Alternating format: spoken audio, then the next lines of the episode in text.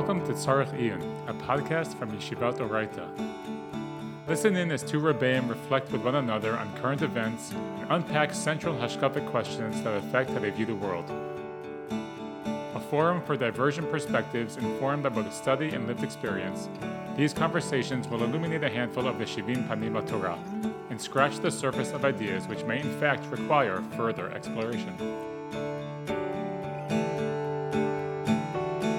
Hello, everyone, and welcome back to another episode of the Tzarech Iyun podcast brought to you by Yeshivat Orayta. My name is David Silverstein, and today I'm joined by my friend and my neighbor in Modi'in, Rabbi Fischer. Rabbi, thank you so much for coming on the Tzarech Iyun podcast. Pleasure to be here. So before we get to the topic of today, I just want to sort of address a few housekeeping issues. And one of the comments that we've gotten from various listeners is that they really enjoy the podcast. The only issue would be a little bit longer oftentimes in the podcast we get you know into a discussion there's a lot more to talk about. And the podcast sometimes feels like it's ending preemptively. So someone said to me you know could you make the podcast two hours or three hours? You know unfortunately we don't have the exact same budget as a joe rogan in terms of you know inviting guests and having three hour blocks to be able to dialogue about important ideas. But i think the critique is on point. And what we're trying to do now is shift a little bit the format of the podcast to ensure that every topic that we cover is at least covered through different angles in two separate podcasts. So today, for example, we're starting a series on rabbinic authority. The first guest is obviously going to be Rabbi Fischer, and the next guest will be Rabbi Yitzhak Blau. And both uh, podcasts, albeit from different angles, will be centered around the topic of rabbinic authority. And therefore, hopefully, this will give a sort of a fuller, um, deep dive into the topic and provide uh, more context for the curious listener. So, with that brief introduction, I thought we would start, uh, Rav Elli, turning to the topic at hand, the question of rabbinic authority. So I've been a Rebbe uh, in yeshiva for many years, and I would say if I had to sort of evaluate, you know, what are the top five questions that students are curious about. So I think for, for sure, one of the top five would be the role of uh, rabbinic authority in a contemporary Jewish life. So aside from being a Talmud Chacham, you're also a historian. I thought we would begin if you could provide some historical context for thinking a little bit about this question of rabbinic authority and have there been times throughout Jewish history where the challenge of rabbinic authority has been uh, particularly pronounced. You, you, wrote a very important article um, in the Jewish Review of Books with your brother-in-law and also fellow Modi'in neighbor Shai Secunda, right about uh, about the question of uh, the Talmud in the context of uh, a world where we have access to the Talmud on iPad, et cetera, et cetera. And one of the things you point out there, and also another thing, oral presentation you talked about, was the challenge of rabbinic authority in the period of the Gaonim. So maybe you could start with that. Talk a little bit about rabbinic authority in the period of the Gaonim and sort of how how did that play out? Okay, so I want to make a crucial distinction when talking about what we talk about when we talk about rabbinic authority. So rabbinic authority in most discussions of rabbinic authority it's addressed as a, a question of doctrine there's a doctrine of rabbinic authority or you know it's it's dressed in many forms das torah or emunat chachamim right? What are my obligations vis-a-vis listening, listening to the rabbis? Um, or what are the rabbis' privileges? You know, what is the status of psak? And these are important doctrinal issues, right? Especially when you get into things like, you know, halacha is very pluralistic, different meaning in the sense that different people have different psakim, you know, Ashkenazim and Sfardim, or, you know, one follows the Satmar Rav and another one follows Rav Moshe Feinstein and what they're doing is going to look very different but we we we have the system tolerates a certain amount of of pluralism. So where's you know what are the boundaries of that pluralism? Who's who's off the reservation as it were? And that's a historical question meaning the sadducees and the pharisees uh, the sadducees were the essenes were off the reservation. I'm more interested what i call rabbinic authority as a social fact. At the end of the day our the Judaism that we practice eh, that we practice today is structured in a way that there is a you know we we do take guidance from the rabbis whether it's living rabbis or rabbis whose words have already become codified. So and we don't even we don't even think about the degree to which it pervades our our practice of judaism because you know the things we, we take a siddur off the shelf, it's just a siddur, right? What's included in the siddur, what's not included in the siddur? How is the shul structured? How is the shul not structured? Um, how, you know, what are our tefillin look like?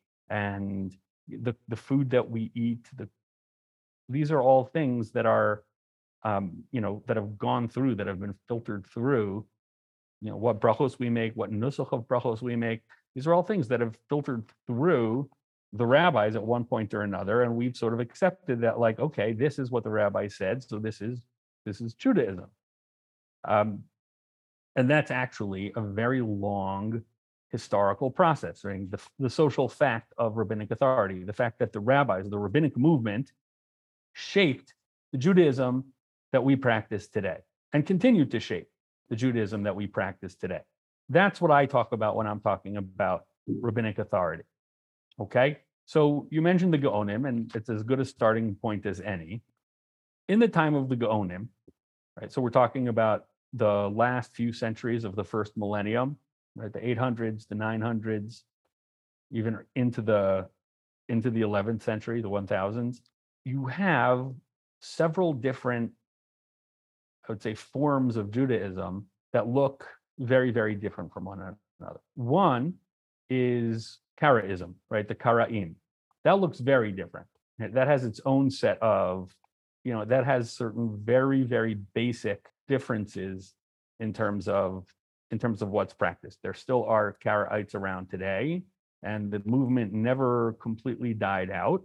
Uh, but in the time of the Gaonim, it was a real it was real competition to to the rabbis. Now, when I say the rabbis here, when I talk about the Gaonim, I'm specifically talking about the Geonim of Bavel, the Rosh Yeshiva of the Babylonian yeshivot, the, the Babylonian academies, founded in Sura and Pumbedita.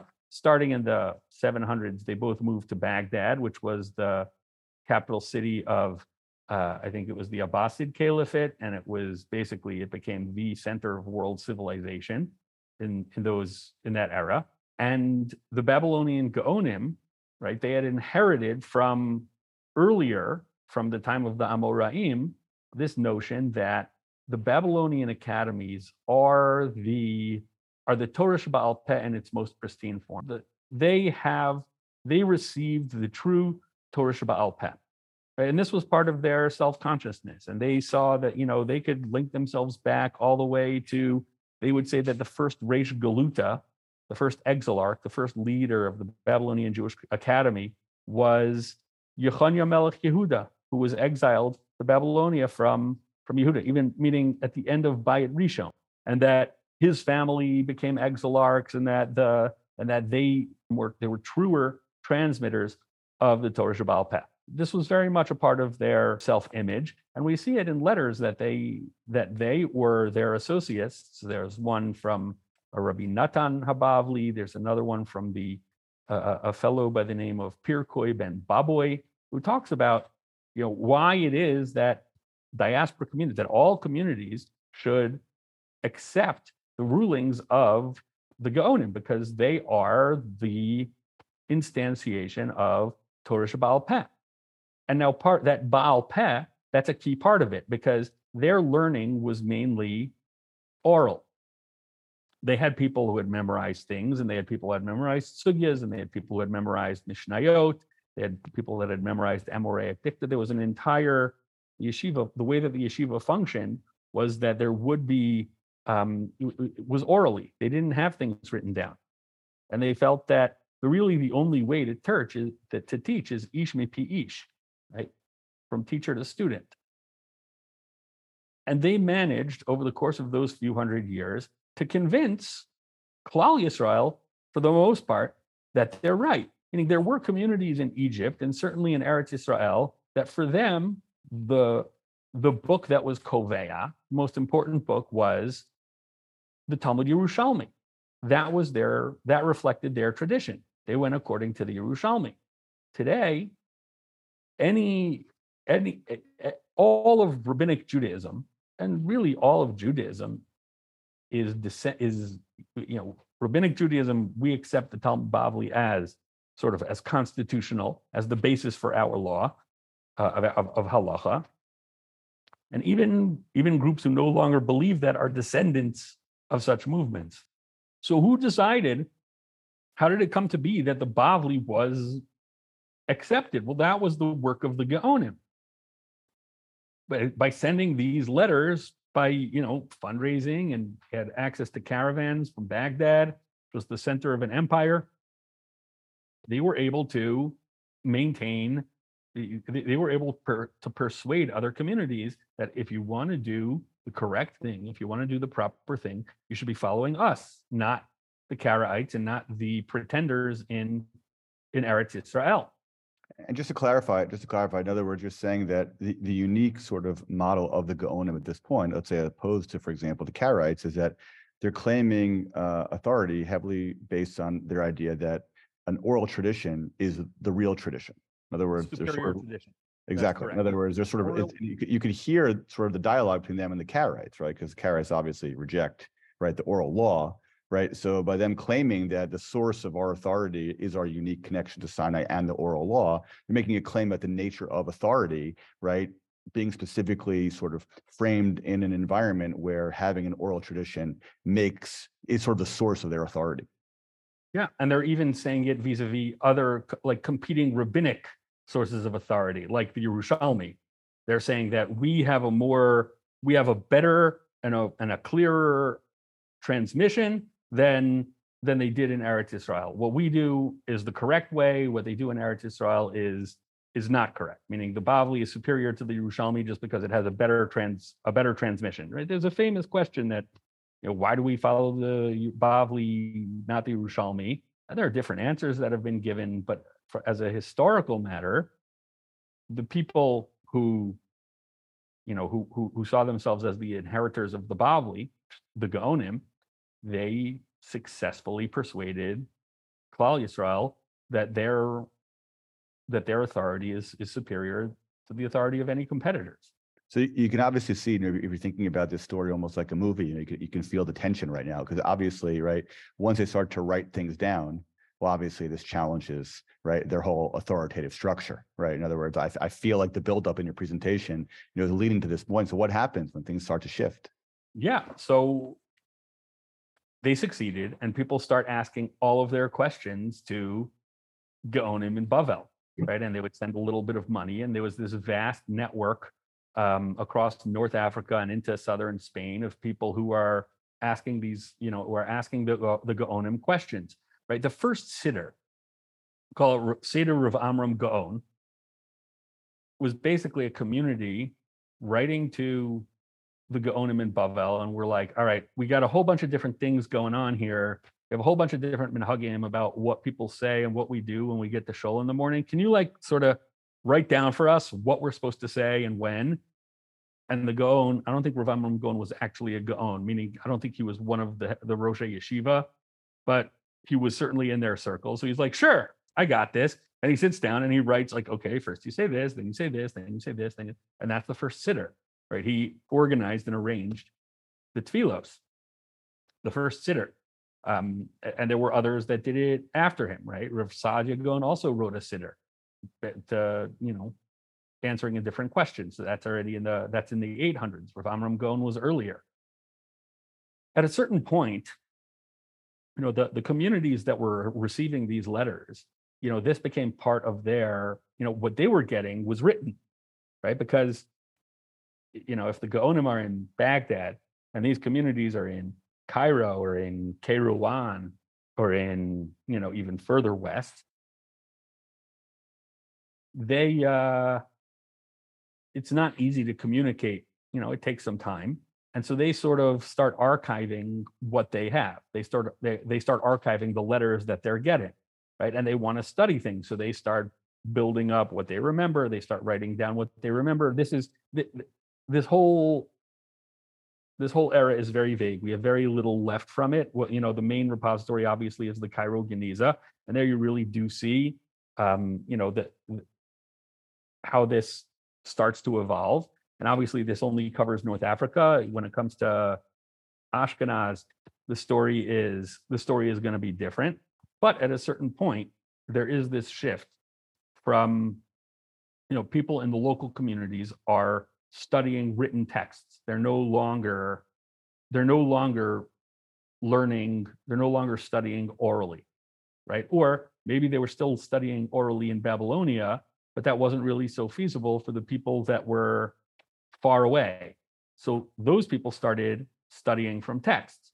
And at a certain point, we have people who have studied the texts, the written texts, and they can answer these questions. So the, there are fewer and fewer, or the, the questions that they're sending to the Gaonim start to shift. Instead of questions like, what are we supposed to say at Shacharit? It's questions like, oh, what's the correct girsa of this Gemara? Um, you know, much more sophisticated questions. And at a certain point, it stops altogether because you have, you know, people like the Rif. The Rif is, um, you know, he he's he's a younger contemporary of Rav Hai or Rabbeinu Hananel, right? You have people like Rabbeinu Hananel, Rabbeinu Nisim, the Rif, who are in North, they're all in North Africa, and they're and they're experts, right? They're perfect. They're more than capable of handling these questions on their own. So they're not sending the questions to Bavel anymore. So Bavel, after Rav, Rav, Rav Hai Gaon and Rav, Rav Shri and Rav Hai Gaon in the 11th century, they were not the last Gaonim. The last Gaon, there were Gaonim until, um, you know, until for, for, hundreds of years still after Rav Hai and Rav Shri Gaon, but but but nobody was asking them questions anymore, or they weren't considered the you know why why am I going to ask a Gaon in Baghdad if I've got the Rambam right here, if I've got Rabbeinu Tam right here? But, but what exactly changes? In other words, if you think about it, so all of a sudden you have a situation where you have Gaonim effectively creating a genre of like Chuvot, right? In other words, you have this sort of like responsive literature that sort of starts effectively in that time of the Gaonim, right?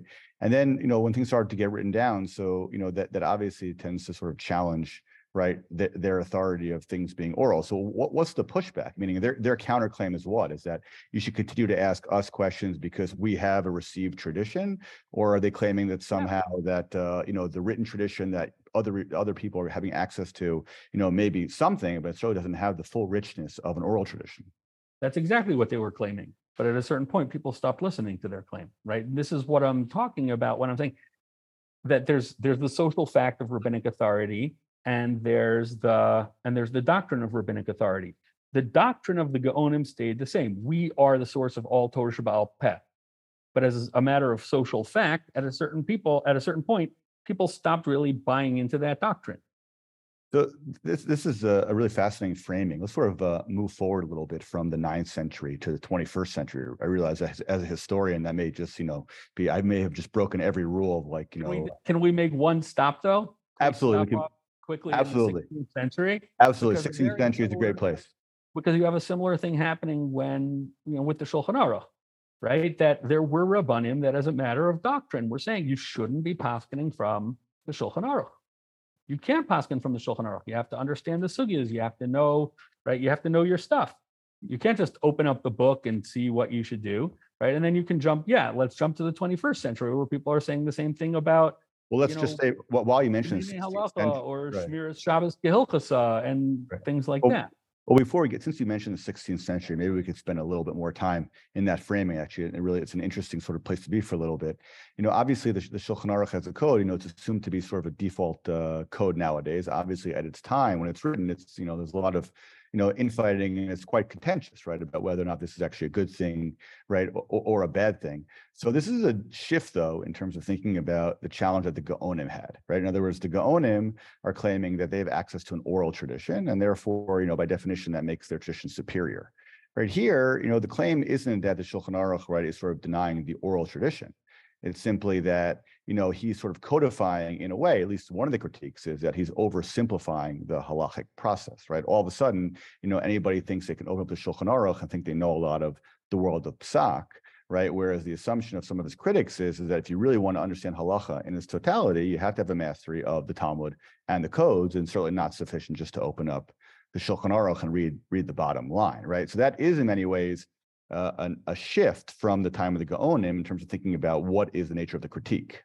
Well, it's it's a shift, and it's also in a lot of ways it's the shift from written to printed. Meaning, if the Gaonim are living through the shift from oral to written, then that period, the period of the Shulchan Aruch is coming in the wake of the shift or is part of the shift from written to printed. Now, what's the difference between written, written and printed? So we talked about the Siddur of Rav Amram Gaon. So a funny thing happened with the Siddur of Rav Amram Gaon. People started copying the Siddur of Rav Gaon because they wanted, because they wanted, you know, uh, it's useful, right, to have a Siddur. Except that if the Siddur get Rav Amram Gaon gets to a community where they don't do things precisely like they do in Rav Amram Gaon, and it, it like what Rav Amram Gaon says to do, and they say, oh well, this isn't very useful for us because we do something a little bit different. So they just they copy it with a little bit of local variety, leave things out. They'll add a couple of things because you know today we talk about oh there's a manuscript. You want to be extremely uh, meticulous about how you use a manuscript. You want to make sure that it's oath by oath, letter word for word, letter for letter, um, exactly how how it's written. In the time of the you know in the medieval period, manuscripts were meant to be useful, right? And you know these were the only books that people had. These were books, and so when you copy it over, you don't copy it over with the th- thinking I need to make this as close to the original as possible. You copy it over thinking I need to make this as useful as possible. And if your community has a little bit of a of a difference, then you're going to copy it over a little bit differently. Now think about that in context of halachic works. Well, the siddur is a good example because the siddur is in some ways it's not exactly a halachic work meaning it's not a legal code but it is a normative work meaning it tells you what you're supposed to do right you say this here you skip this except on this day here the minhag is to cry. Here, the minhag is to jump, whatever it is, right? And and so you have you end up with a lot of variety within these manuscript siddurim. When it comes to halachic codes, and this is especially true in Ashkenaz, when it comes to books like Sha'arei Dura or the Mordechai, right, which these are like the key books of, these are the key records of Psak in the Ashkenazic world every manuscript is going to be different.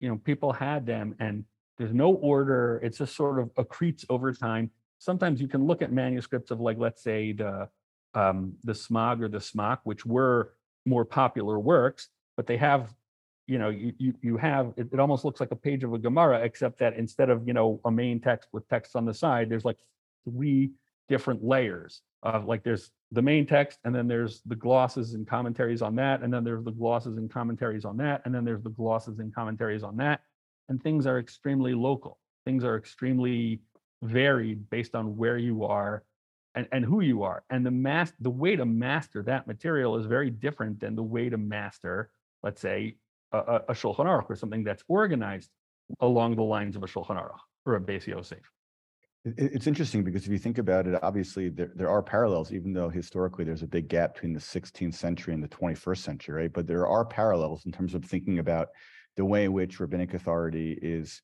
challenged, not the doctrine of it, but you know, sort of like the, the, the way it's applied, right? In terms of the shift from you know manuscripts to printed material, and all of a sudden you get to the 21st century and you have a different challenge, right? Which all of a sudden, you know, everybody not only has access to books, but you have search engines and search engines allow you know anybody to claim you know that they have a mastery of the totality of rabbinic texts so now we can sort of transition a little bit uh, into this specific question of torah and technology right so you know what happens in the 21st century by the way i just want to point something out we are not transitioning from torah and technology meaning print the printing press is a technology right right we think of tech in terms of you know ipads and chat gpt and stuff like that but i mean the printing press is a technology and it's a technology that changed the world.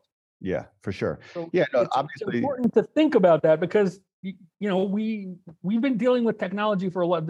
Technology is not just what was invented in the last 50 years. Right. It's actually, I think it's an important point because obviously oftentimes people think about, oh my God, this is like, you know, the end of the world in terms of, you know, Torah learning. Well, there are other times in Jewish history where we've had sort of similar challenges, right? In other words, the printing press, we take it for granted, but, you know, it, it had its own challenges. And, you know, there was a lot of discussion at that point about sort of how this would play out in terms of, you know, Torah knowledge.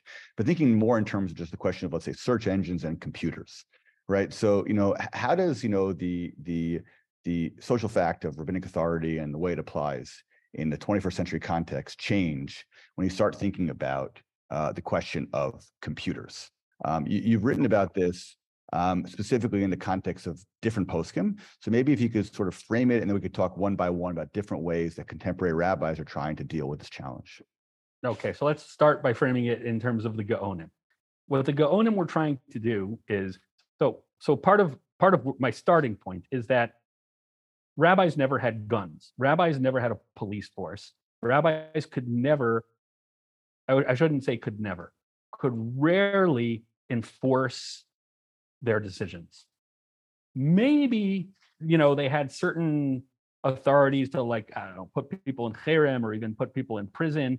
But ultimately the the community itself was empowered. The rabbi shared power or even was subservient to um, you know, communal leaders, lay leaders. They may have been Talmidei Chachamim, but they were functionally lay leaders. Uh, and certainly, you know, when you go beyond the local community, rabbis had no power, zero. Meaning,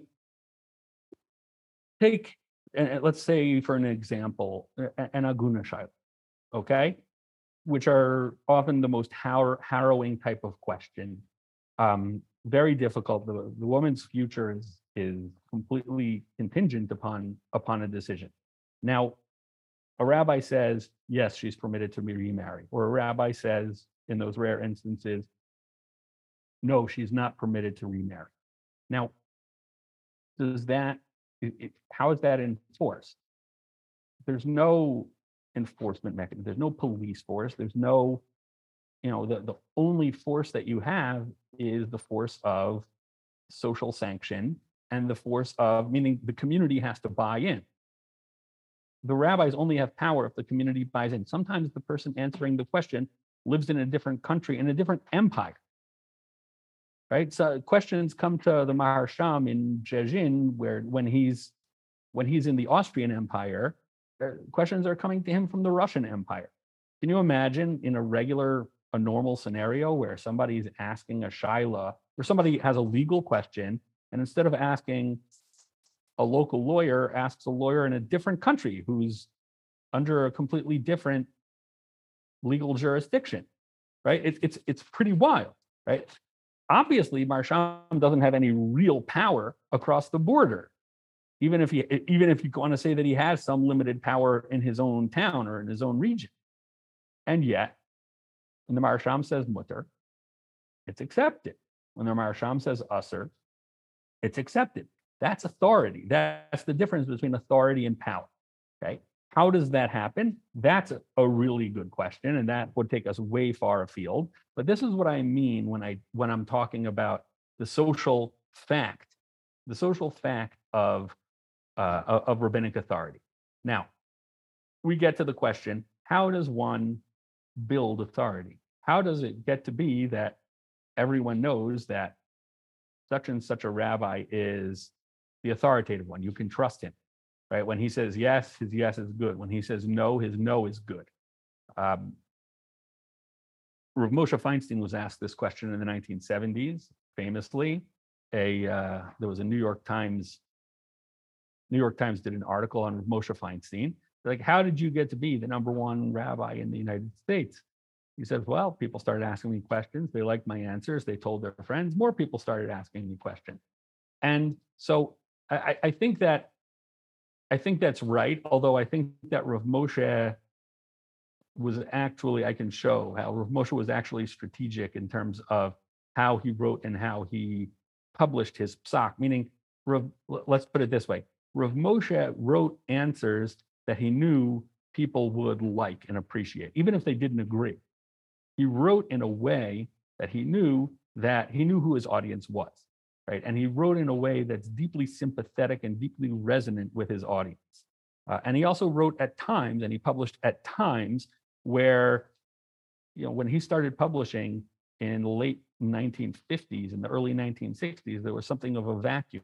Henkin was starting his decline and there was really nobody who was the posek in America. And Dafka during those years, Rav Moshe is like, okay, time to publish Igros Moshe. Um, so I don't. I, I, think that there is Rav Moshe focuses on the demand side, and I think that there's a lot going on on the supply side.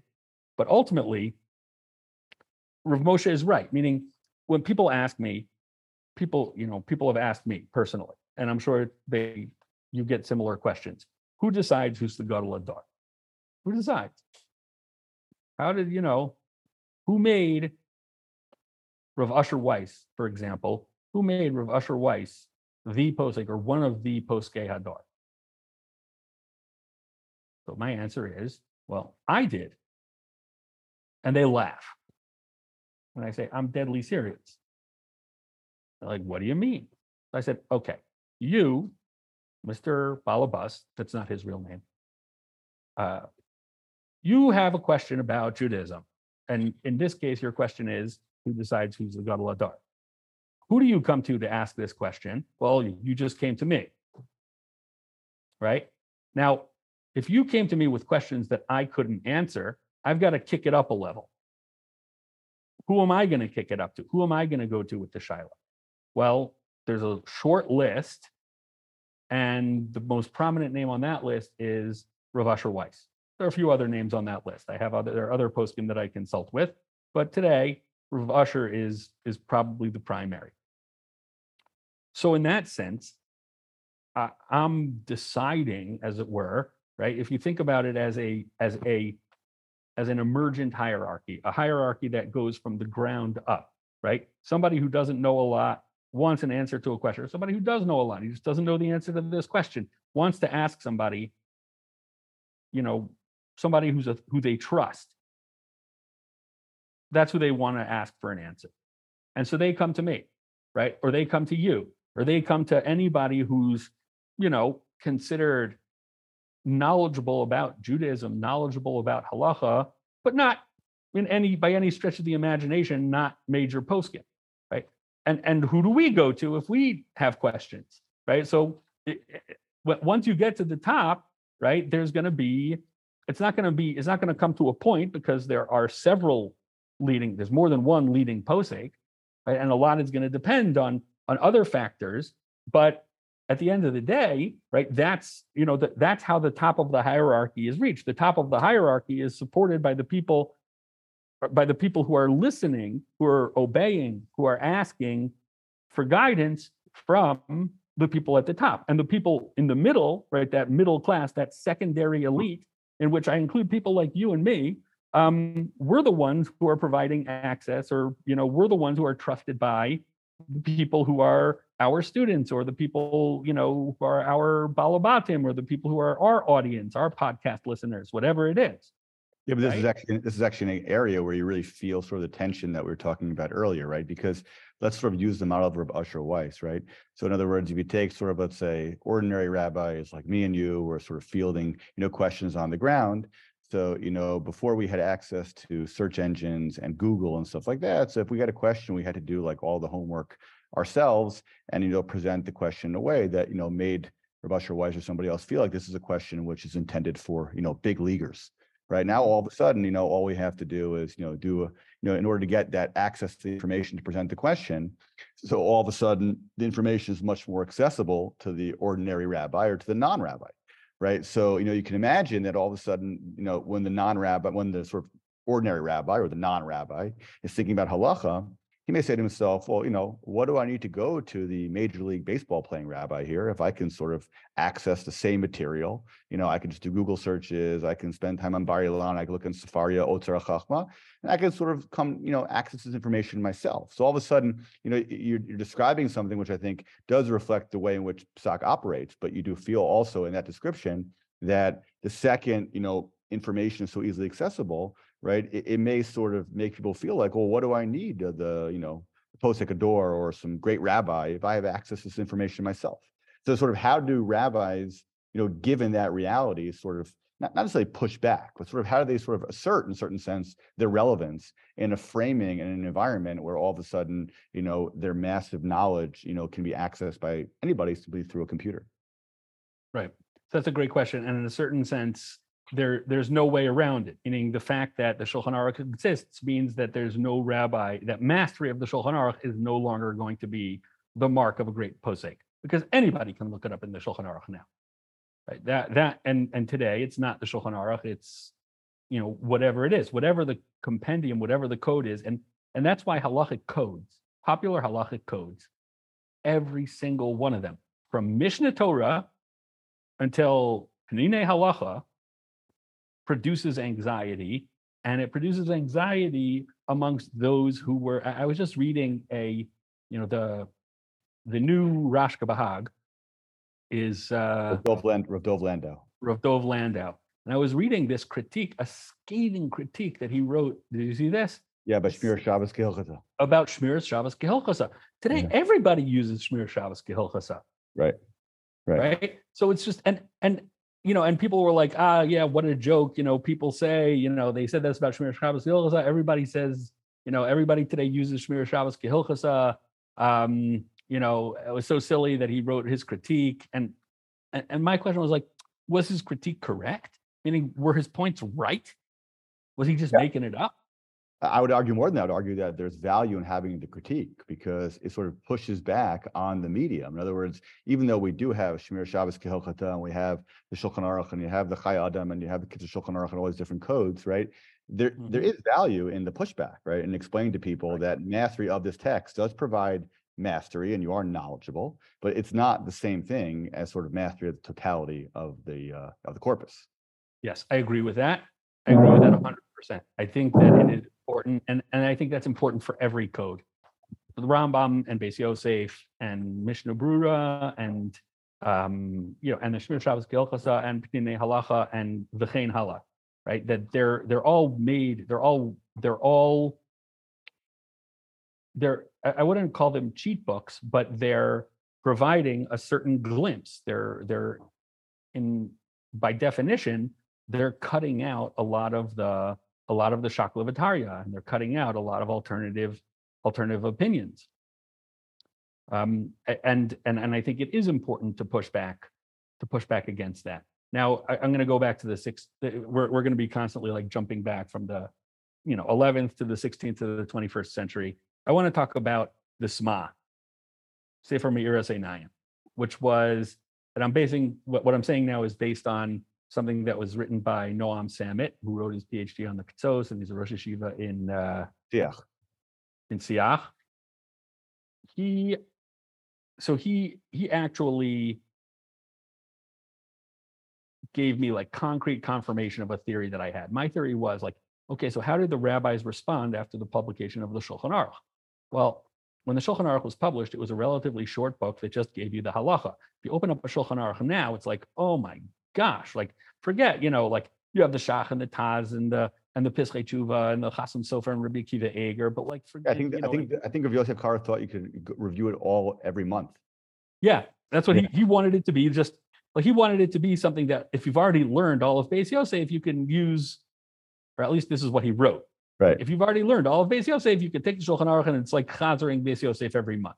Right. Whether or not that's actually what it is, is it is an interesting question. There, the work that's been written, the, the work on that has been written has been done by uh, is being done or has been done by Tirza Kelman, uh, who wrote on the Beis Yosef and what what Rav Yosef Karo's goals in writing the writing the the, the Beis Yosef were. Um, what happens with the Sma? Well, first it happens with the Ramah. The Ramah adds like, okay, we're going to add some Ashkenazic stuff in here so that it's Davar Shaveh L'chol Nefesh, and the Ramah was criticized for that. Then, what does the what does the Sma do?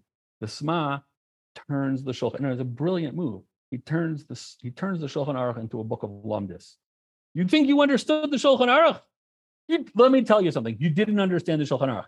You don't understand the Shulchan Aruch until you read what I have to say about it. And I'm going to go through all the sugyas and analyze it and show you how the Shulchan Aruch gets to his maskana, right? So it's taking something that was simplified and it's like, okay, we're going to recomplicate this now. It's like there's no going back, right? The Shulchan Aruch is the Shulchan. The Shulchan Aruch is here, and it's here to stay, right? But he had internalized the critiques, and he, he was a Talmid, the Sma, Rav Yoshua Falk, was a Talmid of both the Ramah, who was an early adopter of the medium, and the Maharshal, who was one of the fiercest critics Critic, of the right, medium. right. And he internalizes them both, and he's like, "Look, okay, fine. I agree with my Rebbe, the Ramah, that the Shulchan Aruch is here and isn't going anywhere. And it's we're not going back to the prehistoric times of you know every community having their own manuscript. But at the same time, I internalize the critique, and I, I don't think that the Shulchan Aruch is the right medium for it. So here's what I'm going to do: I'm going to make the Shulchan Aruch really complicated, right? And he writes his. He's the first of the Nosei Keilim um, on on Choshen Mishpat, and then you know you have the, obviously the Shach and the Taz, but like later on you get like the Ketzos and the Nesivos, and you get the Pri Megadim. Like go through those Pri Megadims. Like man, these are not these are not simple. And it's like you need a magnifying glass in the first place. But like, you know, if you're going to learn every, if you're going to say you don't understand the Shulchan Aruch until you see the Be'er HaGra and you see the Chelkas Mechokek and you see the, and you see the Magen Avraham, it's, you know, it, it's a project. So, right. you know, and it's a, it, it, was, that was the move. The move was, okay, now the Shulchan Aruch is the book. We're going to make the Shulchan Aruch complicated. So in order to master, in order to in order to attain mastery, you don't just have to master the Shulchan Aruch. You gotta you gotta go through all of this other stuff. So, so what are people doing today? Right. So now we'll jump back to the 21st century. So the key is not like okay, baseline halacha, right? What most people should be should be doing in most situations. We get those in we get those in a variety of books right? You get it from the Kitzur Shulchan Aruch, you get it from the Mishnah Brura, the Aruch Shulchan, the Yalkut Yosef, the Kaf HaChaim, the, you know, and Peninei Halacha. Where's the pushback? Meaning, where is, where do we see? And by the way, even the acceptance of Peninei Halacha has its own internal logic, meaning Peninei Halacha, we'll, let's start with Rav Melamed. Peninei Halacha is a very well written, clearly, yet well organized, um, clear easy to read book. And I think that's part of what sells, meaning like the, the idea that like you need a safer lumdus like the, like it's its target audience is not Gedolim, is not Talmidei Chachamim. Its our its target audience is you know is Naftali Ben, right? Who's got a copy that it's you know in in the New York Times when there was a picture of Naftali Bennett at home, you could see the Nine Halacha there. Uh, um, President Herzog also has one. Right? These are, you know, it's it's used in high schools. It's a high school textbook. But that's a good example because if you think about it, there obviously was a lot of pushback against uh, Rav Melamed there, there and was, there was, and there is still is. But that's a good example where you know I obviously think that the accessibility of the work is part of the reason why it's so popular. Uh, that, that being said, you know, I, I do think that there may be more going on there. In other words, it's not just that the book is accessible. And I think part of the genius of that book, which maybe is sort of, you know, in a certain sense, a reflection of what we're talking about here, is that the book integrates a lot of um, larger questions of why and meaning and questions about what is the halacha trying to accomplish. Now, you've written about this, or at least spoken about this in different contexts, about what you described as a civilizationist approach to halacha, which is an excellent piece, or maybe it was a podcast, whatever it was, it was great. There's two different I, things that I've written and right. podcasted. Yes, that I right. think that Melamed does an excellent job of showing how how the pieces fit together. Exactly. So I, I think that I think halacha that, is is not just uh, halacha is a roadmap for an entire society, an entire civilization, and not just this is what you're supposed to do with your life. And it and it pervades everything to his discussion of whether or not you should play with Lego on Shabbos, to his to his discussion of birth control, to his discussion of Trumos and Maasros. It's really right. kind of it's it's it's amazing but that, that that may be an example of where you know people could push back at Rav Melamed and say, well, wait a sec, you know, what am I getting from this book? It's just sort of like a book that collects bottom line.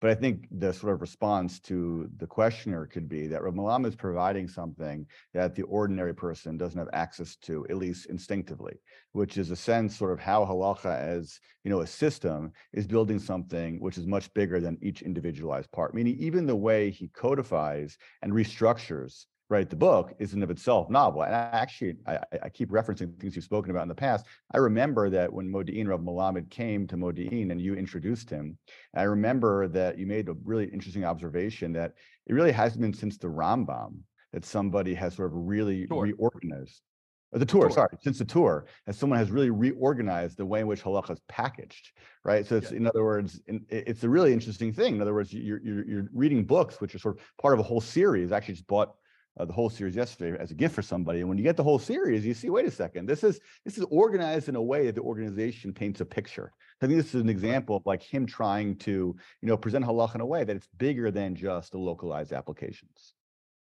That's right. Meaning, if you want to talk about like how it's organized, the original organization obviously is the Torah itself. The Mishnah comes along and reorganizes it into six sedarim. The Rambam comes along and organizes it into 14 books. The Tur comes along and reorganizes it into four books, four sections. And along comes Eliezer Melamed, and he's like, okay, we're going to organize it. He, he's not at all based on uh, the Shulchan Aruch, right? His his volume on kashrus contains mitzvos hateluyos ba'aretz, and that's not where it was. It's not where it is in the Rambam. It's not where it is. It's not where it is in the Shulchan Aruch, obviously, because it's not in the Shulchan Aruch. Right. He'll also um, even, even he'll have, for example, like 20 pages on the yarmulke, whereas like you know, and the Shulchan Aruch, it's got like one line. You know what I mean? So in other words, like he has all these other sort of subcategories, which get a lot more press than they would like in a classical work. Mm-hmm. Yeah. So I think that that's a, a, big part of his appeal, and I think that that's also the pushback. I have my own critiques of Melamed, right?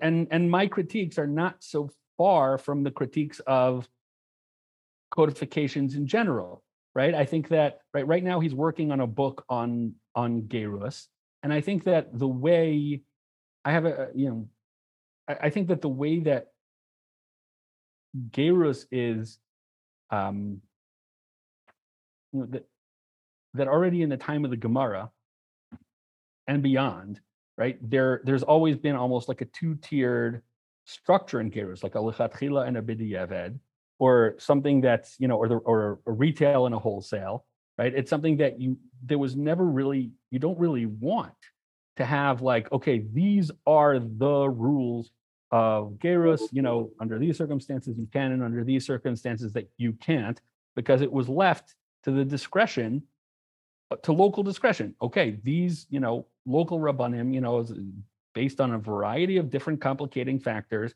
are gonna are gonna make a decision. And when you come along and you say that, like, okay, this is, you know, this is the bidiyevit situation that we should be all doing today, and you codify it like that, um, it becomes a it it it alters the way that people are going to think about are going to think about the halacha right it becomes a you're taking that you're taking these decisions out of the hands of the local rabbis who are going to ultimately the ones who have to decide whether or not to be Megayer this person and you're saying like no no there's there's there are rules and you know there are codified rules and if you meet those criteria then great and if you don't then no um, i have more to say on this i'm gonna i'm gonna leave it at that yeah, maybe we'll have you on um another podcast about Rav Mallah, but I, I will just push back there for a second. I think it's related though. In other words, the critique which you're describing, which I think is a fair critique, and obviously the question of Hilchos Gerus is complicated, but it may be totally sort of built into the larger project. In other words, what he's describing, yeah. if he's talking about a civilizational model for halachic discourse, well, we haven't had a, a, state for such a long time, right? So obviously, what you're describing is a more localized model, a model that's existed in diaspora communities. Now, agree or disagree, right? He's, but his point may just be that, well, yeah, but you know, this is the nature of the project, right? And it's going to generate a different type of halachic vision that we've had, right, in the past. Um, I, I agree with that. I, I, agree with that, but with reservations, meaning I think it depends on the area of halacha. For one of the things that he got into trouble with, one of the things that he's been criticized for is that he gives like a blanket heter for uh, for birth control for a year, and he leaves it up to the discretion of uh, of the couple whether or not they're going to go on birth control for a second year. Um, you know, a newlywed couple. Now, in the past, these you know questions like this aren't having this is the first time that this has been codified right? It's, you, the, the answer was always ask your local orthodox rabbi and the rabbi consults and the rabbi says a b or c. Um, you know sometimes he'll give a heter sometimes he won't he'll, you know based on the situation and all of a sudden he comes along and says okay blanket heter for an entire year. So you know and people were upset about that. Now this is an issue birth control how far back does the pill go? 75 years at this point so it's not like you're going against, you know, it's been a couple of generations. And he says, okay, after a couple of generations, we can rethink whether or not that's the model for how we want people to you know how we want people to deal with this issue and maybe it's time to go to a more broad-based approach where you know there is a blanket heter um, i think you can agree or disagree with that in a much more like i, I happen to agree because you know especially if the, if there's like a, a short period of courtship and engagement um, I think people should know each other for a while before they start having kids. And I think that if it's not going to work out, it's a much it's much less complicated if they don't have kids. Um, so I, I, hear that. I hear where he's coming from. Um, other people disagree, and I think that's fair. I think that's fine, right? When it comes to gerus, you're talking about something that has a much longer history. That's where I would distinguish. Right. We got to get to some of the other. Yeah, let's let's try and transition for uh, the last part of the podcast to. I mean, you mentioned a few other personalities, rabbinic personalities, who are sort of struggling with the same issue. Let's talk a little bit about Rav Hershel Schachter. Rav Hershel Schachter obviously operates in a very different space than Rav Eliezer Melamed. Learns learned in different yeshivot. You know, he's in the U.S. versus in Israel.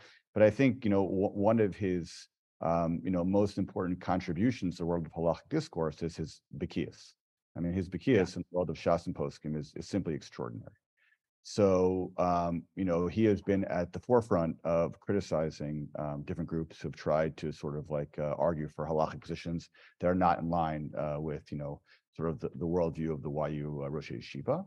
And um, you, you, pointed out in some of the things you've written that he, he's sort of, he's very sensitive uh, to this critique, the idea that all of a sudden, you know, the poskim are no longer critical because everybody has access uh, to information via the computer. And yes, I'm, not great. Expert, I'm not an expert in, in tshuvas, but I think this is one of the tshuvas I've read, one of the few tshuvas I've read where he actually makes a joke, right, about the Am Haaretz.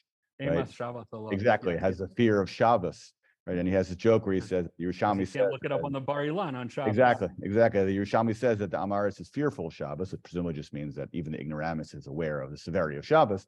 But he he sort of you know makes a pun out of it and says that the Am Haaretz is fearful of Shabbos because on Shabbos everyone knows that he's really an ignoramus because he can't use his Bar Ilan right? But in that joke, right, in that critique, you, you feel sort of that he he's he's struggling with something in terms of the nature of you know uh, right. you know how people relate to rabbis in the 20, in the 21st right. Well, it's also it's interesting because he makes a distinction in that in that in that tshuva between something that somebody like I think the language that he uses is yodea atzmo. He knows it from his own learn. He knows it himself, versus something that he picked up, you know, from a piece of software, right? And like that's a distinction that like I, I don't. Where do you draw the line? Like how, I I don't know I don't know where to. I I I, don't know the difference between something that I know because I learned it on a computer and something that I know because like uh, what what does that mean? Yodea my atzmo, right? It's it's it's hard to put, it's hard to define it, but I, you see where he's coming from. It's like, do you really know it, or is it just something that you saw? There's actually an interesting application also I saw of his where he struggled with this issue, where one of his critiques has always been that uh, more liberal groups who have tried to sort of push halachic visions, he always felt like they were never endorsed by somebody who had the halachic stature of like somebody who is a gadol. And then uh, when Professor Daniel Sperber started to endorse, you know, partnership minyanim and stuff like that. So, you know, I think Rishachter obviously is aware of the fact that Professor Sperber is a, is a massive Talmid Chacham and obviously has extraordinary Bekias. So I think in some later iteration of one of his response, uh, he said something like, well, you know, he's a Talmid Chacham she'eno mukar kiposik Right? In other words, he sort of shifted a little bit and said that it's not, and he's right, it's not just about knowledge. It's about, you know, communal authority. And, you know, it's, you know, mm. who are you vis-a-vis the question and the questioner? Right. So I think even there, there's a certain sense that like, you know, he, he's sensitive to the fact that now that everybody has access to the web, you can just call up any rabbi you want from all across the world and start asking a question. Well, you know, who is this rabbi in the context of, you know, the larger communal conversation? Yeah. Um, with regard to Rav Schachter, so there's a couple of things that are, I think, very interesting features of his psak in general. Number one is that he's very empirical. Amongst amongst the poskim that we have today, he's among the most empirical, meaning he's the most willing to rely on scientific knowledge and expertise. And Bein lakula, bein lachumra. Bein lakula, bein lachumra, right? He he wears tcheles because you know based on textual evidence, but also based on archaeological evidence. And I heard him speak about the archaeological, the role of the archaeological evidence in in restoring this lost tradition. He says that the archaeology is almost like it provides it it it, it it's itself, right? It allows us to, to telescope the Masorah, right? That if we can find that this was their Masorah back at that time, then we can continue their Masorah.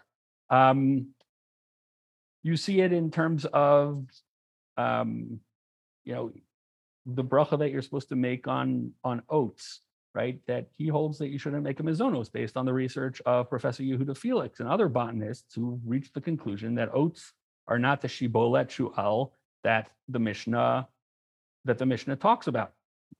It was first identified with with oats um, you know in, in the 11th century. Rashi identifies shibolet shu'al with oats. The aruch identifies Shibolet Shuol with oats. There's at least a 900 year tradition of identifying Shibolet Shuol with oats. Um, but but Rav Shechter, based on Ban, he says no, you shouldn't, and therefore you can't be yotzei the mitzvah of achilat matzah with oat matzah, and therefore you can't, you know, you don't make a mizonot or or um, uh, an ala on on on oatmeal. Um, you know, that's again, I haven't seen anything. This is what I've heard in his name, but from multiple sources over the course of mul- of many years. Um, and same thing with uh, using horseradish as maror. I've heard that he is against making the bracha of alachilas maror on horseradish because horseradish was not identified as one of the different species of maror until uh, until the 13th century, and that was based on the research of another botanist who's also a Talmid Chacham, Professor Ari Schaefer. So you see, right, and, and he's changed some things in the Nusach of the Ksuba based on the grammatical comment, grammatical notes that were given to him by Professor Richard Steiner, who was in a uh, a um, what was it, uh, um, we call it an Assyriologist, somebody who was an expert in in uh, in Aramaic and Aramaic grammar.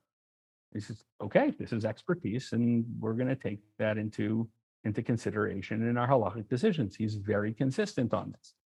The and even if it means going against traditions that are hundreds and possibly even thousands of years old. Now, not thousands of years old, but more than a thousand years old. So that in certain ways that exposes him because somebody else can come along and say, well, I learned a little bit of science or I, you know, did a couple of things and I know the halakhic source. So I'm also going to come up with a psak that goes against uh, a few hundred or a thousand years of psak. And Rav Shechter is like, no, you, you, you can't do that. well, why not? So Rav Usher Weiss, he can come along and say, like, listen, I wear a shtreimel, my father wore a shtreimel, my grandfather wore a shtreimel. Rav Shechter can't do that. He can't appeal to tradition in the same way because in a lot of ways his psak is much more um, anti-traditional. I wouldn't say anti-traditional, untraditional. Um, and at the same time, he's, you know, as you said, his knowledge, it, you know, he's a phenomenal bucky. He's a, his his knowledge is, is unparalleled. But that's the most, let's say, that's the that that's something that can be replicated by machine. It can be replicated by machine. So how does he imitated by machine? So what what would you say is the way in which he pushes back? You know, aside from the issue of like you know the Am Haaretz, you know, not being able to use his computer on Shabbos, right? So how does he sort of push back in terms of like what does it mean to be a posek on in Sunday to Friday? Right? How does he push back on that? So I think that part of it is exactly that joke. I think that he has. I mean, he's a he's a a great rebbe and a great teacher and he's had thousands of students coming o- over the years and his students have become you know all of half of the YU Roshei yeshiva today are more than half maybe are his talmidim his talmidim are also sole rabbis across the United States. His his students are rabbanim in yeshivas in Israel. All the American yeshivas have students of Rav Shechter as their rabbanim. And he has instilled in his talmidim this idea that for anything but you know for simple questions maybe but for any question that involves any sort of um, communal public policy or any question that you you know that that involves any sort anything that's sort of going against the grain of tradition or, or the way things have been done you don't make that decision on your own. You you go to somebody greater than yourself and ask them the question. Now I think he doesn't think, insist uh, that it's him Right. that it's him. A lot of his Talmidim and his own son consults with Rav Asher Weiss on a lot of things, but they've internalized this idea that you don't paskin around on your own. aside from just uh, you know aside from the pedagogical move, I think that one of the things I think Schechter picks up on, um, which you know the Rav has that one line in in the eulogy for the Brisker Rav about the idea that regular scholars are you know regular Jews are engaged to the Torah based on the Gemara of like you know mi'ursa right? Moreshet mi'ursa, mm-hmm. and then he he wants to say that you know regular people are engaged to the Torah. But you know, real Talmid Chachamim are, are you know have, have the level of nisuin with the Torah, right? And the idea is that you know the, the metaphor is kind of like you know when you're dating somebody, you're not really sure what to get them for their birthday, but you know after you've been married for 30 years, you have a pretty good sense of sort of like you know what your spouse wants, right? So I think the idea here is there's also a sense that like mastery of material. This may get back to what you were saying before, that how do you learn things? In other words, mastery of material gives you in a certain sense like a a, a refined sense of halachic intuitions right? And somehow when you have those intuitions, right, that's what allows you to get a sense of like where the Torah is going. It's not exactly, you know, what Asher Weiss is talking about when he talks about Ratzon Torah, right? But it is something similar in the sense that there's something beyond just, you know, expertise, right, that you get access to by becoming a baki. He, he said, I, I, and this is going back, I heard him speak about this when I was an undergraduate at YU. Um, it's like if you have part of a picture, can you fill in what you're missing? I think he said it on when, when he was talking about when Rashi says Libi Omerli when describing the the ephod. And this was before you know, Libi Omerli. There are poskim who say Libi Omerli. People Before it became cool by Rav Asher Weiss. Yeah, and Rav very rarely uses it in halacha contexts, by the way. Right. Shlomo Kluger says Libi Omerli all the Right. time. I'm saying it's not, you know. Um, but the point is, the point that Rav Asher was that, that, Rav Schechter was trying to make is that what is Libi Omerli? It's like if you have 99% of a picture and you're missing one piece of the puzzle, if you have a 500 piece puzzle and you have 498 of the pieces or 490 of the pieces, you can probably you can you can do a pretty good job figuring out what's in the last pieces that are missing, right? If you have a 500 piece puzzle and you only have 50 pieces or even 150 pieces, you can't really figure out what the whole puzzle is supposed to look like. Right. So that's just think similar to what you're to what you're describing, right? Right. That there are only certain people like once you have the whole picture, you might be able to like fill in, you know, the things that are that that are missing. But Maybe maybe we could maybe picture. Right. Maybe we could end uh, by just talking about uh, one other um, group of of halachic uh, thinkers you've mentioned in the past, and that is, I, I'm pretty sure you applied a similar framework to thinking about uh, the women uh, who are answering halachic questions at Nishmat. No, I know. I think you edited that volume that was translated into English. Maybe talk a little bit. Yeah, you translated it. So maybe talk a little bit for a few minutes just about sort of this angle. You know, we've spoken a lot about Marshall Weiss, or Schechter, sort of classical poskim, and also this new genre, you know, which is different, right? So sort of like what is the genre there and how is it playing into the larger picture? Right. So I don't know if it's a, if it's a different genre, right?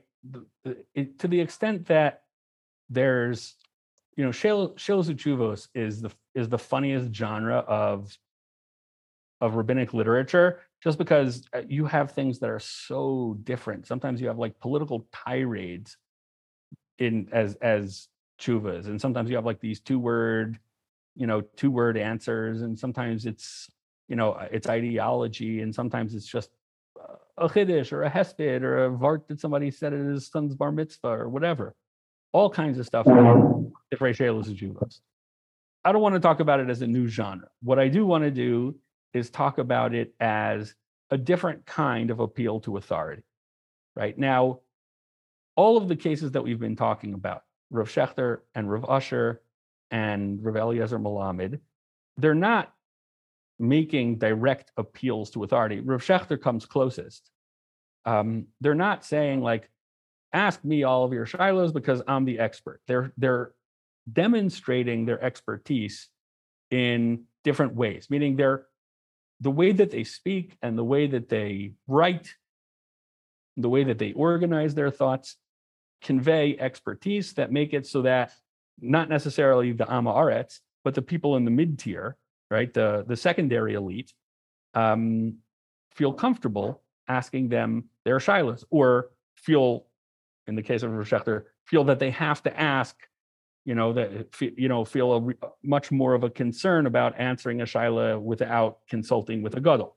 So now we look at nishmat. One of the things about nish about nishmat is that they are very very careful to avoid any sort of claim to authority, meaning they're very careful to not portray themselves as paskening halacha. What what they're doing, I think there's a three there are three aspects to their to their appeal, and this is the way that they write their answers or answer their questions on their hotlines and write the answers to questions on their websites.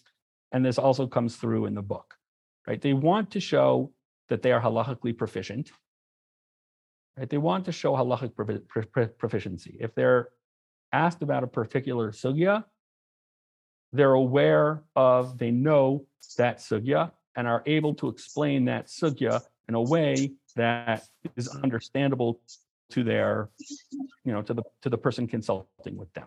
That's number one. Number two, and this is something that this is where they start to uh, distinguish themselves from other people who are in the field, right? They want to show that they are proficient. They're very well aware of the medical, gynecological issues, right? They want to show that they're, you know, that they're they're willing to the clinical issues, I would call them, right? They speak about things in a very clinical, sort of like detached, almost medical sense. Um, but there too, they're very, they're coming with like a certain proficiency in in in the medical issues that are involved in these kinds of questions. And number three is that they number the third the third issue is the tone right? They come up they come across a tone they're very careful for example at least in in, in english right? Um, to use terms like you know a, a husband and a wife are forbidden to each other right? Or you know things like that and rather rather than using terms like and the woman is tame, the woman is tamea, even though it's it's true, right? Meaning the tuma and tahara aspects and the isser veheter and the isser veheter aspects are are inseparable, right? The isser of a woman and husband being together stems from the tuma, right? The tumas nida that the woman is subject to, right? But by framing it in a different way, by saying you and your husband are forbidden to each other rather than saying, yes, you're considered tamea or you're considered impure, right? It, it's, a, it's a different way of speaking. Like they've developed an entire way of speaking to their audience that I think makes it and again we're not talking about they're not changing the meaning and they're not changing things that you know they're not they're not saying anything that's they're, they're not saying anything wrong right but the way that you say things right the way that you say correct things true things can go a long way, right? And I think that that's one of the things that they have. They've developed an entire way of speaking to women, an entire vocabulary that they'll use, right? That makes women feel more comfortable. And so women feel comfortable mm-hmm. addressing their questions to the Nishmat Yoatzot, right? And they feel comfortable doing it. Um, Rabbanim feel comfortable that their station is not being usurped or surpassed by um, by Yoatzot, and, and these are all very, these are all built in. These are all part of. I think this is part of the self-image of the Yoatzot. This is part of the self-image of the entire program.